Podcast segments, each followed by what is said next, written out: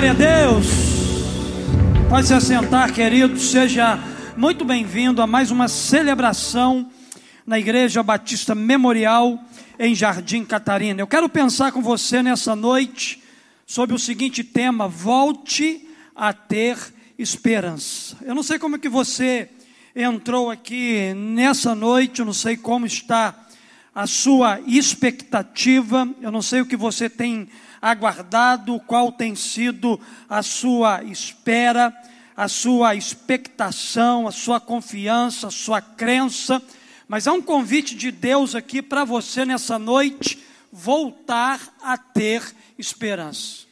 Eu vou ler um texto da palavra de Deus que fala de um homem que estava vivendo dias terríveis, estava vivendo um tempo de calamidade, onde toda a sua esperança havia sido roubada exatamente por causa daquilo que ele estava vivendo. A palavra de Deus lá em Lamentações de Jeremias, Lamentações capítulo 3, verso de 17 ao 23, a palavra de Deus tem uma mensagem aqui poderosa para aqueles que desejam voltar a ter esperança. Diz assim, Jeremias falando: tirou-me a paz, esqueci-me do que significa prosperidade, por isso digo: meu esplendor já se foi, bem como tudo o que eu esperava do Senhor.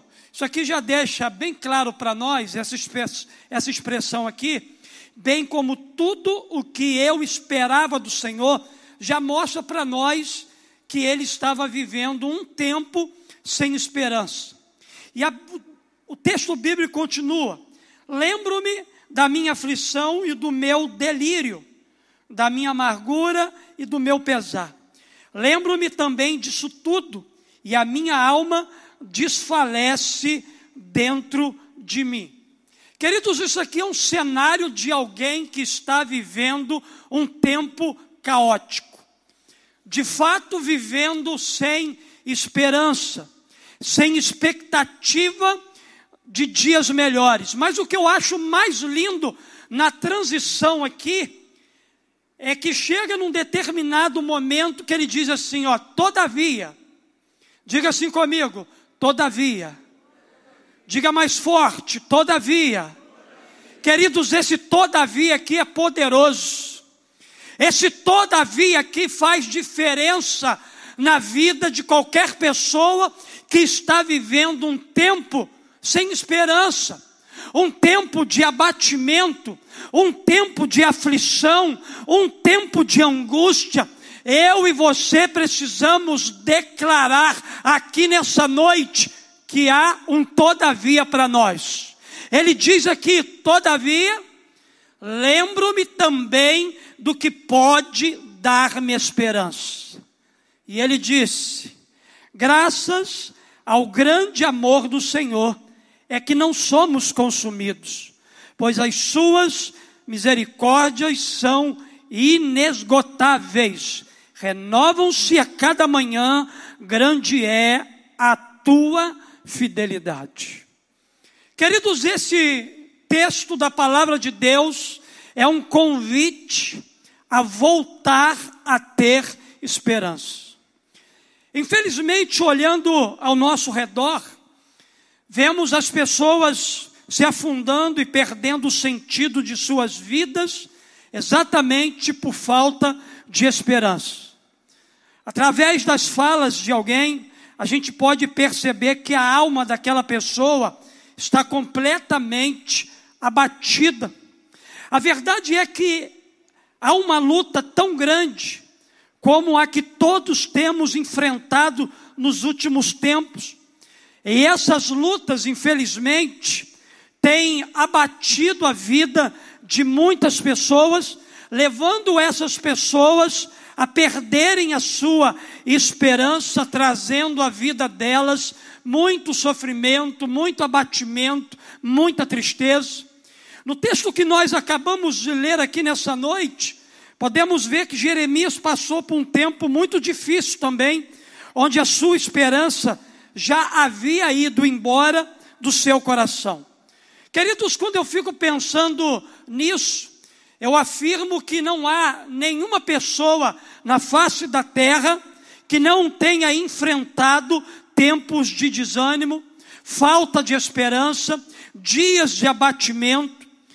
Na verdade, todos nós passamos por momentos assim, mas precisamos aprender como agir, o que fazer e para onde correr quando esse tempo chega, para que a gente volte a ter esperança, para que a gente não seja vencido por ela. A boa notícia para você que está aqui nessa noite, para você que nos assiste online também, a boa notícia é que a esperança pode voltar a brilhar no seu coração nessa noite. Não importa por onde você é, ande, não importa como esteja a sua vida, não importa se essa esperança ela anda escassa na sua vida ou se você já perdeu ela completamente. Importa mesmo é o que a Bíblia, a palavra de Deus, tem a revelar ao teu coração aqui nessa noite.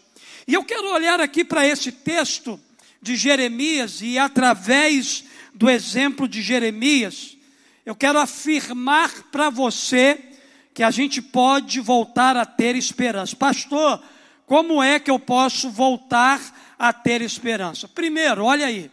Para voltar a ter esperança, primeira coisa, foque em Deus e não nas dificuldades. Primeira coisa que você precisa fazer para voltar a ter esperança, se você não tem mais esperança, se você não tem mais expectativa, a primeira coisa, o primeiro convite é esse: é você mudar o seu foco, é você começar a olhar para Deus, a tirar os seus olhos da dificuldade, da crise, do problema, daquilo que tem abatido você, daquilo que tem roubado do teu coração alegria, daquilo que tem tirado a paz da sua vida.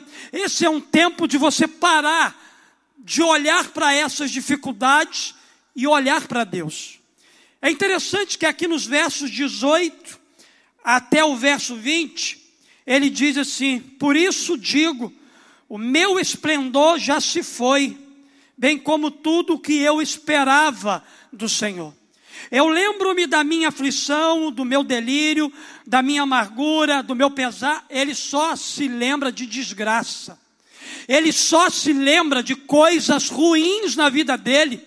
Ele ele não tem mais expectativa de que a vida dele, a situação que ele estava enfrentando, ela poderia mudar.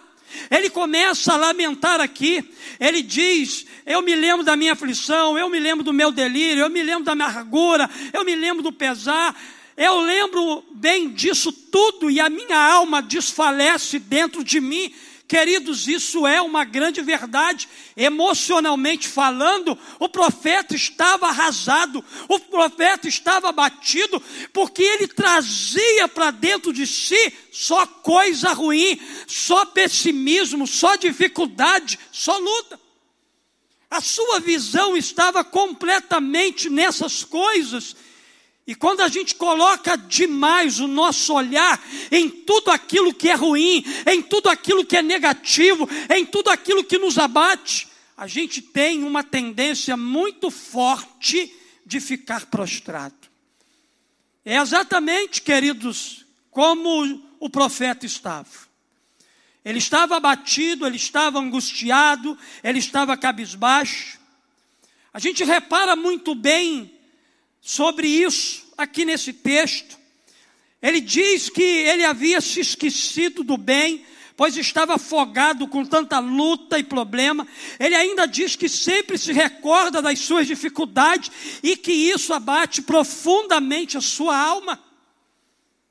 Muitas das vezes, não percebemos o quanto ficar olhando para os problemas e dificuldades abatem a nossa alma, nos prostram, nos cansam, nos desmotiva, rouba de nós a nossa alegria, rouba de nós a expectativa de que alguma coisa vai dar certo.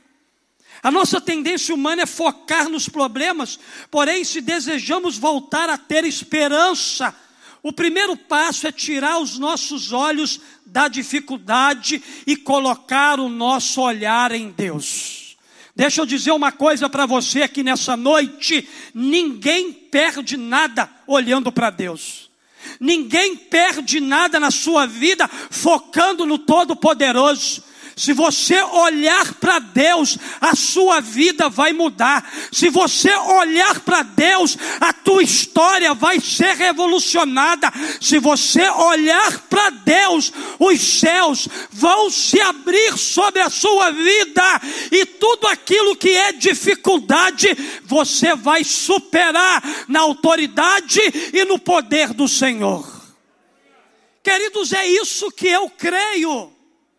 É nessa verdade que eu descanso meu coração.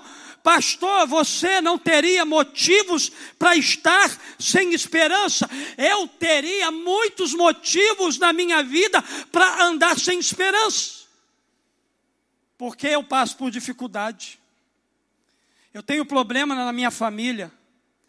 Eu tenho problema com várias coisas na minha vida, mas eu decidi no meu coração não olhar para isso tudo não adoecer por causa dessas questões.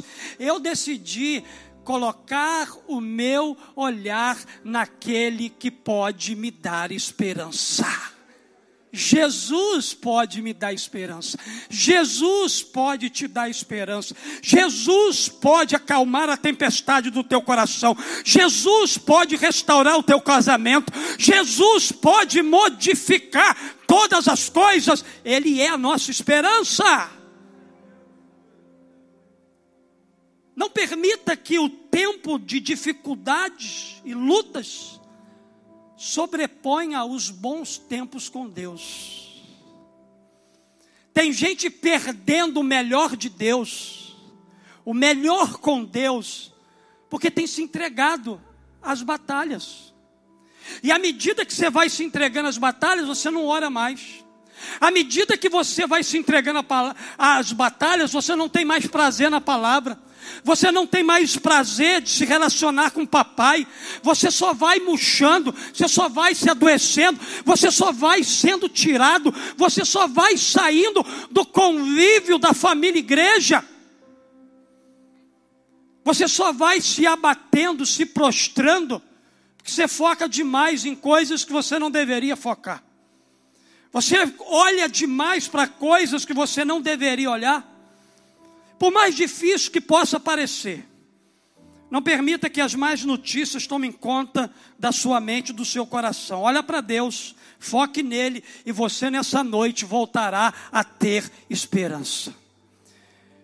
Preste atenção no relato do profeta Miqueias. Os profetas, né, pastor assim, eles viviam coisas muito semelhantes, muitos, muito parecidas. E Miqueias também estava vivendo uma realidade assim. Miqueias também profetizava num tempo muito difícil. E ele diz aqui em Miqueias capítulo 7, verso 2 e 7. Ele diz assim: Os piedosos desapareceram da terra, e não há entre os homens um que seja justo. Todos armam ciladas para sangue, cada um caça seu irmão como a rede.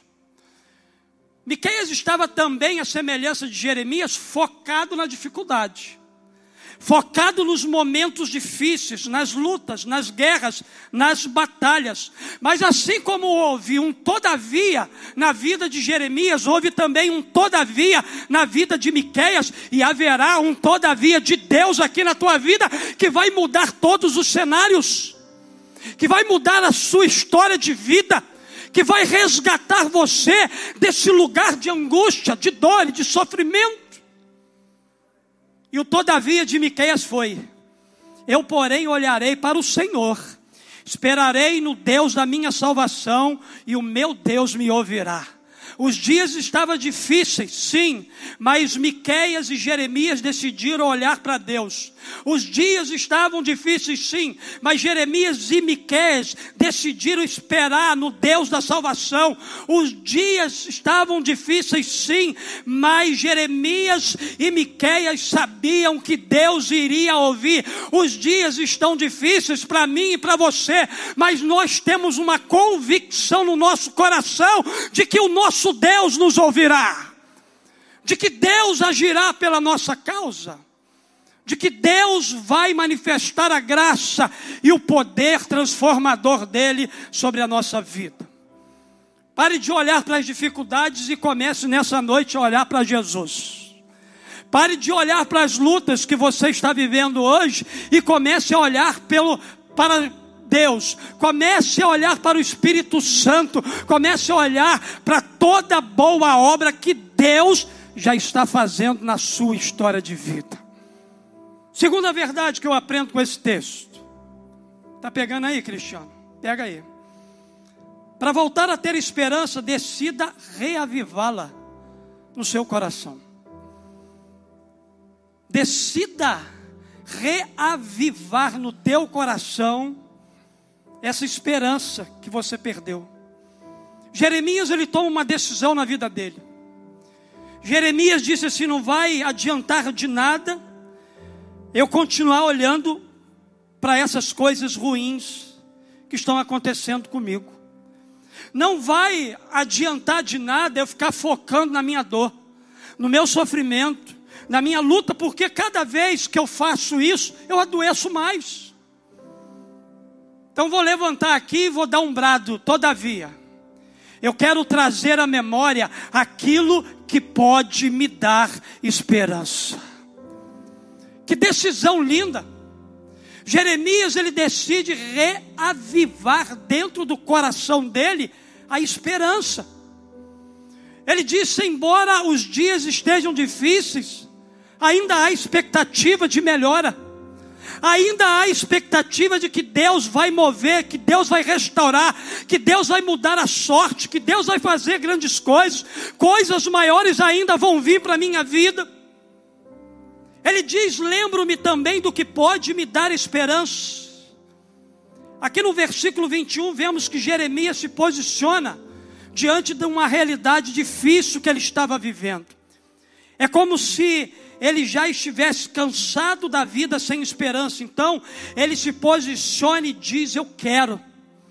Eu quero voltar a ter esperança. Eu não quero mais essa vida ruim, afundada em má notícia, essa vida deprimida, essa vida angustiante, essa vida que tem roubado de minha alegria. Eu não quero adoecer pensando em coisas que não me fazem bem. Eu quero trazer à memória aquilo que pode reavivar dentro de mim a esperança.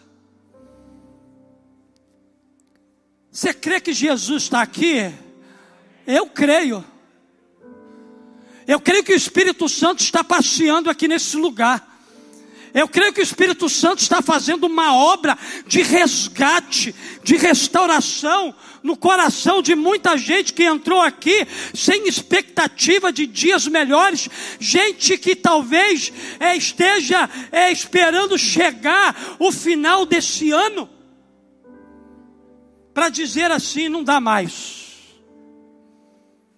Rapaz, menina e menino que veio aqui nessa noite, você veio no lugar certo, porque Jesus está aqui nesse lugar e Ele vai reavivar, vai trazer vida de novo aquilo que morreu dentro de você. Ele vai te colocar de pé, Ele vai encher o teu coração de esperança. Esse deve ser o nosso posicionamento também, enquanto não houver uma decisão pessoal de mudar a atmosfera que tem regido a nossa vida, as coisas vão continuar a mesma ou piorando cada vez mais. Essa noite é uma noite de decisão.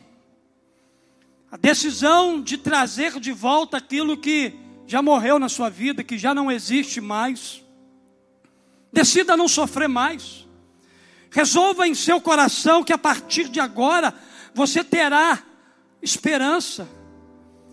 E o mais lindo de tudo é que alguns salmos retratam a realidade de homens que reavivaram a esperança no seu coração. Se tem alguém na Bíblia, são os salmistas. Davi, Asaf, Coré, tantos outros homens que escreveram, Moisés, escreveram os salmos que a gente tem na Bíblia. Está ali homens que tiveram a esperança reavivada dentro do coração deles. Por exemplo, o Salmo 33, 20 diz aqui: ó, nossa esperança está no Senhor, Ele é o nosso auxílio e a nossa proteção. A Bíblia diz para nós aqui no Salmo 62, 5: Ó minha alma, espera silenciosa somente em Deus, porque dele vem a minha esperança. Ele diz aqui no Salmo 46, verso 1: Deus é o nosso refúgio e fortaleza, socorro bem presente na angústia. Ele diz aqui no Salmo 121 e 2: Levanto os meus olhos para os montes, e de onde me virá o socorro? O meu socorro vem do Senhor que fez os céus e a terra. Isso aqui é fala de gente que teve a esperança reavivada. Eu estou falando de homens que passaram por muita luta, de homens que tiveram tudo para abandonar o barco, para não querer o Evangelho, não querer o cristianismo, não querer relacionamento com Deus. Eu estou falando de homens que passaram por duras provas na vida, mas se abriram para um reavivamento na vida deles, algo que trouxe vida em lugar que estava morto. Você quer nessa noite voltar a ter esperança? Decida também, como Jeremias, como muitos homens e mulheres da Bíblia, como muitos homens e mulheres da história do cristianismo, a reavivar dentro de si a esperança de que dias melhores vão chegar. Terceiro e último lugar, eu aprendo aqui, querido, também, que para voltar a ter esperança, lembre-se de quem Deus é e de tudo o que Ele já fez. Lembre-se de quem Deus é e de tudo o que Ele já fez. Se há um momento que a gente precisa olhar para trás, eu acredito que esse momento são os momentos de dificuldades que a gente passa. Porque existe um lugar no nosso passado que testemunha um grande milagre. Que testemunha algo sobrenatural que Deus fez. Agora, essas coisas sobrenaturais que Deus já fez, elas precisam ser deixadas para lá? Não, eu preciso trazer todos os dias isso à minha mente, isso ao meu coração, sabe qual de quê? Porque são essas ações poderosas de Deus no passado que me ajudam a superar no presente. Foi exatamente isso que Jeremias fez. Ele começa a partir do verso 17, olhando para situações difíceis, depois ele, não, vou reavivar a esperança dentro de mim. Eu quero agora trazer à memória aquilo que me dá esperança. E Jeremias, então, ele olha para o seu passado e ele diz assim: graças ao grande amor do Senhor, é que a gente não é consumido, pois as suas misericórdias são inesgotáveis, renovam-se cada manhã. Grande é a tua fidelidade. Digo a mim mesmo: a minha porção é o Senhor, portanto, nele porei a minha esperança. O Senhor é bom para com aqueles cuja esperança está nele, para com aqueles que o buscam. É bom esperar tranquilo pela salvação do Senhor. Queridos, Jeremias se reporta a um Deus que era, mas também a um Deus que é. Porque ele diz que as misericórdias do Senhor se renovam a cada manhã na vida dele. Ele reconhece a bondade de Deus, ele reconhece a fidelidade de Deus, ele reconhece a grandeza de Deus, ele reconhece o poder de Deus para mudar a sua história. Ele reconhece tudo isso.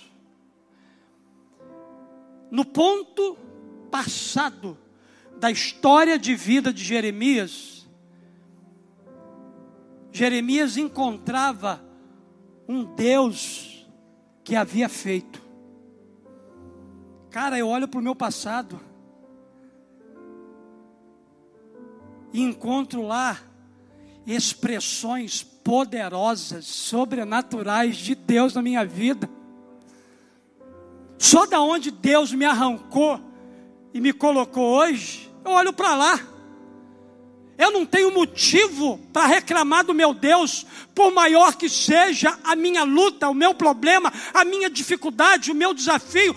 Eu não posso de forma alguma ser ingrato com Deus que fez. Eu olho para lá então e me encho de motivação para superar aquilo que está na minha frente. Você está vivendo um tempo sem esperança, você não consegue enxergar nada agora, então, por favor, Deus manda você olhar para trás. Deus manda você olhar para aqueles momentos extraordinários que você já viveu na presença dEle Deus está te fazendo lembrar milagres sobrenaturais que você já viveu. Para quê, pastor? Para mim ficar com saudosismo? Não. Para tudo isso servir de trampolim para você superar no teu presente. Para você superar hoje, para você superar agora, para você superar essa semana que se inicia. Você quer voltar a ter esperança? Lembre-se de quem Deus é e de tudo que Ele já fez por você. Essa foi a grande estratégia de Jeremias. Nesses versos a gente pode ver que ele faz uma lista das coisas das quais ele estava se lembrando, das quais ele estava trazendo a sua memória e que estava gerando nele esperança. Pensar nas coisas que Deus já fez na minha vida me ajuda a ter esperança nesse tempo. Ele estava se lembrando das coisas que estava motivando ele para seguir em frente. Esse é com certeza uma das melhores estratégias. O profeta começou a lembrar das muitas misericórdias do Senhor e como elas se renovam todas as manhãs. Ele percebeu que isso acontecia porque, embora a situação fosse extremamente difícil, a história ainda não havia acabado. Por mais remota que fosse, havia esperança. Por mais remota que seja, Por mais remoto que seja aquilo que você esteja vivendo hoje, ainda há esperança. Ainda há esperança. Ainda há esperança. Olha para o seu passado. Olha para tudo aquilo que Deus já realizou na sua vida. Porque se nossa memória só focar em coisas humanas, com certeza nós vamos viver frustrados, insatisfeitos, lamentando. Lembrar quem Deus é e de tudo que Ele já fez na nossa vida é o caminho para que a gente volte a ter esperança. Não há esperança fora de Deus e por isso a gente precisa se apegar a Ele se a gente deseja de verdade viver tempos de refrigério. Minha pergunta para você nessa noite é: você é capaz de se lembrar de Deus e das coisas que Ele já fez por você? Mas por que, que você fica desse jeito aí? Por que, que você continua vivendo como vítima das coisas que te acontecem? Por que, que você se entrega com tão facilidade? Por que, que você vive uma vida tão melancólica? Rapaz, hoje eu vi um vídeo do seu pai. Seu pai tinha tudo para viver de forma melancólica, entregue. E se ele tivesse decidido por viver assim, possivelmente ele nem estaria mais aqui. Mas houve um todavia na vida dele que ele disse assim: Eu quero trazer à memória aquilo que pode me dar esperança. Hoje ele estava de pé e caminhando sem ajuda de pessoas. Você não está com nenhuma enfermidade que ele está, mas você está tão abatido ou mais abatido do que ele. Por que, que você anda tão cabisbaixo assim? Cadê a sua expectativa? Cadê a sua esperança? Cadê a sua motivação? Ah, pastor foi a pandemia, mas todo mundo passou pela pandemia e tem gente animada, tem gente vibrando, tem gente celebrando, tem gente conquistando e avançando no poder do Senhor e você está para trás. Espírito Santo manda você olhar para trás e conseguir enxergar no seu passado alguma coisa que ele já fez na tua vida, sabe para quê? Como disse no início, para você aprender e entender que o Deus que fez é o Deus que faz, e se você precisar lá na frente, Ele ainda vai fazer. Você é capaz de se lembrar de Deus e das coisas que Deus já fez por você? Como é difícil lidar com uma geração mimimi, Nutella, que se abate por qualquer coisinha, que se encolhe diante da primeira dificuldadezinha. Irmão, só vai prevalecer nesses últimos tempos gente que está disposta a encarar as lutas e as dificuldades e assim, o meu Deus é comigo. Eu vou me levantar das cinzas, eu vou me levantar dos problemas, mas eu vou vencer na autoridade no nome de Jesus. Porque se for para viver do jeito que a gente vê algumas pessoas viverem, é melhor que o Senhor as recolha, porque o céu é muito melhor do que esse lugar aqui. No céu não tem luta, no céu não tem choro, no céu não tem batalha, no céu tem ruas de ouro para você caminhar. É um paraíso maravilhoso.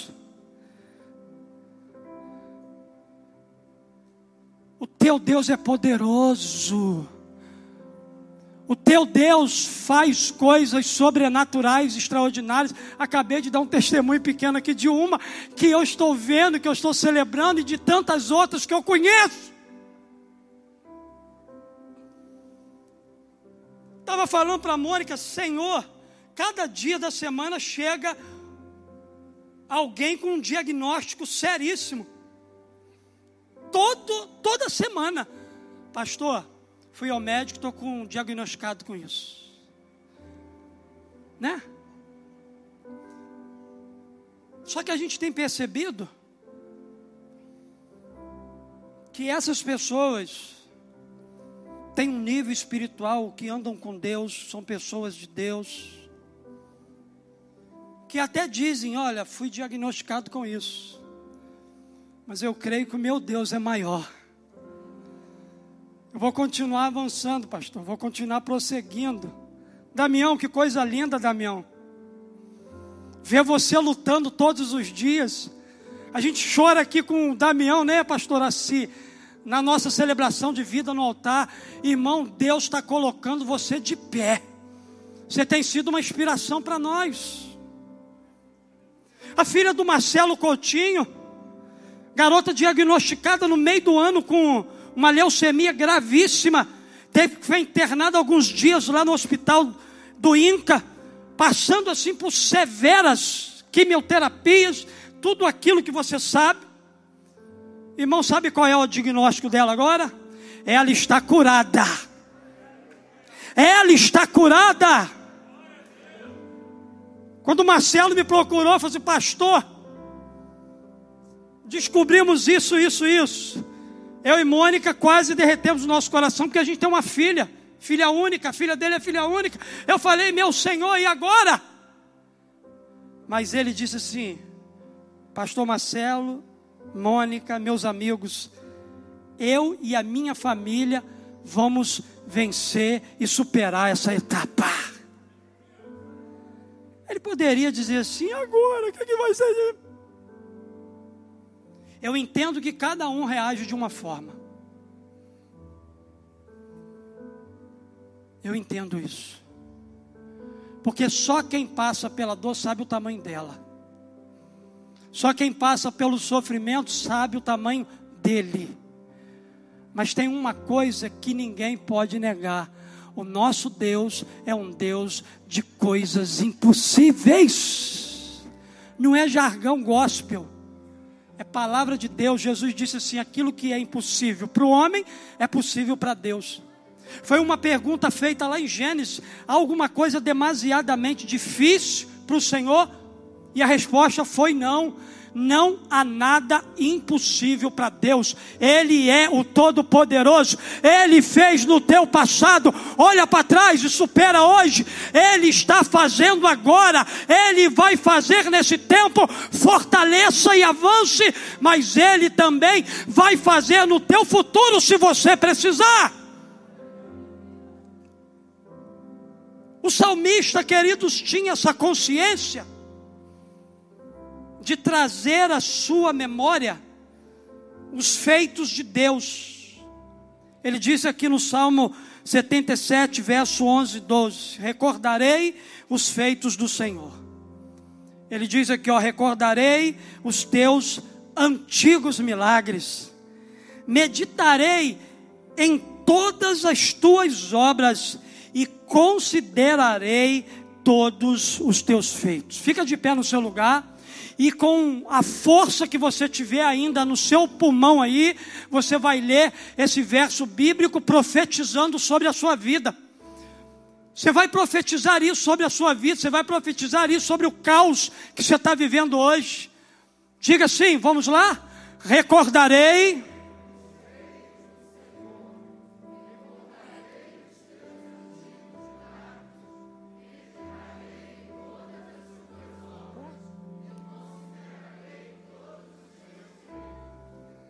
Quantos creem nisso? Dão glória a Deus. Gente, eu creio. Eu sei que você crê também. Eu quero concluir minha palavra dizendo assim: não morra sem esperança. Hoje você pode voltar a ter esperança. Os dias são difíceis, as lutas são grandes demais, as incertezas têm roubado a sua paz mas ainda existe esperança para você. O que, que você precisa fazer para voltar a ter esperança? O que a palavra de Deus nos ensinou aqui hoje. Para a gente voltar a ter esperança, olha aí, foque em Deus e não nas suas lutas. Decida reavivar essa esperança dentro do seu coração. Tudo começa aqui. É de dentro para fora. Lembre-se de quem Deus é e de tudo o que Deus já fez. Deus já fez alguma coisa na vida de alguém aqui no passado? Levanta a tua mão assim, dá um glória a Deus. Cara, você está no caminho certo. Deixa eu contar uma história para você. Leia aqui uma história. E a gente termina a nossa palavra. Essa semana eu fui muito abençoado com uma história simples. Eu falei, é isso aí. Preste atenção. Num sonho, Deus virou para um homem que estava sem esperança e lhe disse: Meu filho, eu tenho uma missão para você. Sabe aquela pedra enorme que está perto da sua casa? Eu quero que a empurre sem parar, faça chuva ou faça sol, não pare de empurrá-la, empurre-a com toda a sua força e com toda a sua vontade. E o homem respondeu: Sim, Senhor, eu farei o que você está me pedindo. E mesmo sem entender, o homem resolveu obedecer. Dia a dia pelejava, empurrando a pedra com toda a sua força, mas ela não se mexia. A cada noite retornava para sua casa aborrecido, sentindo que seu esforço não era em, era em vão. Talvez Deus já pediu alguma coisa a você. Você já fez o que Deus te pediu. Só que você não consegue perceber resultado nenhum. É só esforço, é só cansaço, é só dedicação, é só luta. Percebendo a falta de esperança daquele homem, o inimigo decidiu entrar em cena. Tentando desanimá-lo para que desistisse da missão que Deus tinha confiado a ele, disse: Você tem empurrado essa pedra por tanto tempo e ela ainda não se moveu. Ela ainda continua parada no mesmo lugar. Você não acha que é hora de desistir? Você não acha que é hora de dizer que não dá mais? Você não acha que é hora de largar isso tudo, virar as costas e ir embora? Deixa essa tarefa para outros fazerem. Esses pensamentos minavam o seu espírito e davam-lhe a impressão de que ele era um fracassado. Então, aquele homem sem esperança, ele pensou em desistir elevou seus pensamentos em oração e disse assim: Senhor, tenho trabalhado duro, fazendo exatamente aquilo que o Senhor me mandou. Entretanto, após todo esse tempo, não consegui mover a pedra nem por um milímetro. Deus, o que, que está errado? Por que, que eu tenho falhado? Por que, que eu não tenho mais expectativa? de que alguma coisa vai acontecer. O Senhor, em Sua infinita misericórdia, conhecendo a aflição que tomava conta daquele coração, respondeu o seguinte: Meu filho, quando eu lhe disse que tinha uma missão para você, você aceitou, eu te expliquei, eu expliquei que o seu trabalho seria empurrar a pedra todos os dias, e é o que você tem feito. Eu nunca ordenei que ela se movesse. Eu nunca disse para você que seria você que iria mover a pedra. A única coisa que eu te pedi foi apenas para empurrar continuar empurrando, empurrando, empurrando. Eu não lhe pedi para você mover a pedra. Por que, que você está pensando aí que você falhou? Mas olhe para os seus braços, suas mãos, suas pernas e veja como estão fortes e firmes. Todos esses atributos lhe fazem melhor do que antes. Você está mais forte. Observe que o seu chamado foi para empurrar a pedra, exercitando a sua força e confiando na minha palavra, na palavra que eu liberei sobre a sua vida. Você fez exatamente o que eu te pedi. E quando chegar a hora, sou eu que vou mover a pedra sobre a sua vida. Pastor, de quem é essa história? Essa história é minha e sua história. Deus mandou você empurrar a pedra e você está tentando tirar ela do lugar.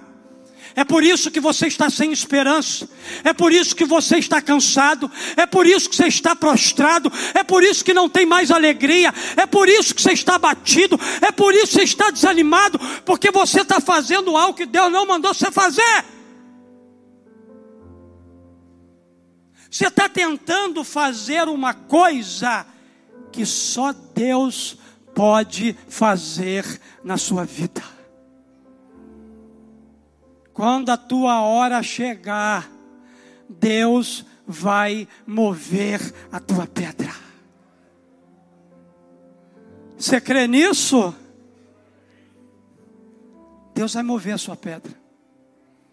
Deus vai mudar a sua história. Deus vai trazer a esperança de volta.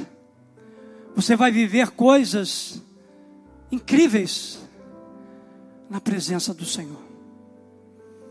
Eu quero terminar esse culto orando com você. Você quer orar comigo? Deixa seu lugar aqui rapidinho. Deixa seu lugar aqui rapidinho. Pastor, eu quero orar. Eu preciso de oração. Pastor, a minha esperança, minha alegria, minha paz, as minhas expectativas, tudo está se esvaindo da minha vida, tudo está indo embora do meu coração. Eu quero dar um passo, quero dizer, Senhor, eu quero voltar a ter esperança novamente. Eu quero voltar a ter alegria de novo. Se você quiser vir, você pode vir. Não precisa ter medo, porque o Todo-Poderoso, Ele é contigo. Ele está com você aqui nessa noite. Vamos adorar e depois eu vou voltar aqui, vou orar, vou abençoar a sua vida nessa noite.